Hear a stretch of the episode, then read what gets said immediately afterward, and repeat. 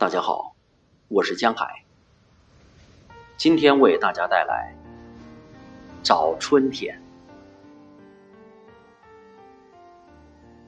春天来了，春天来了，我们几个孩子脱掉棉袄，冲出家门，奔向田野，去寻找春天。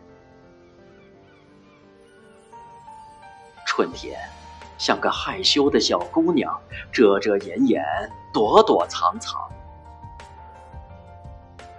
我们仔细的找啊找啊，小草从地下探出头来，那是春天的眉毛吧？早开的野花一朵两朵，那是春天的眼睛吧？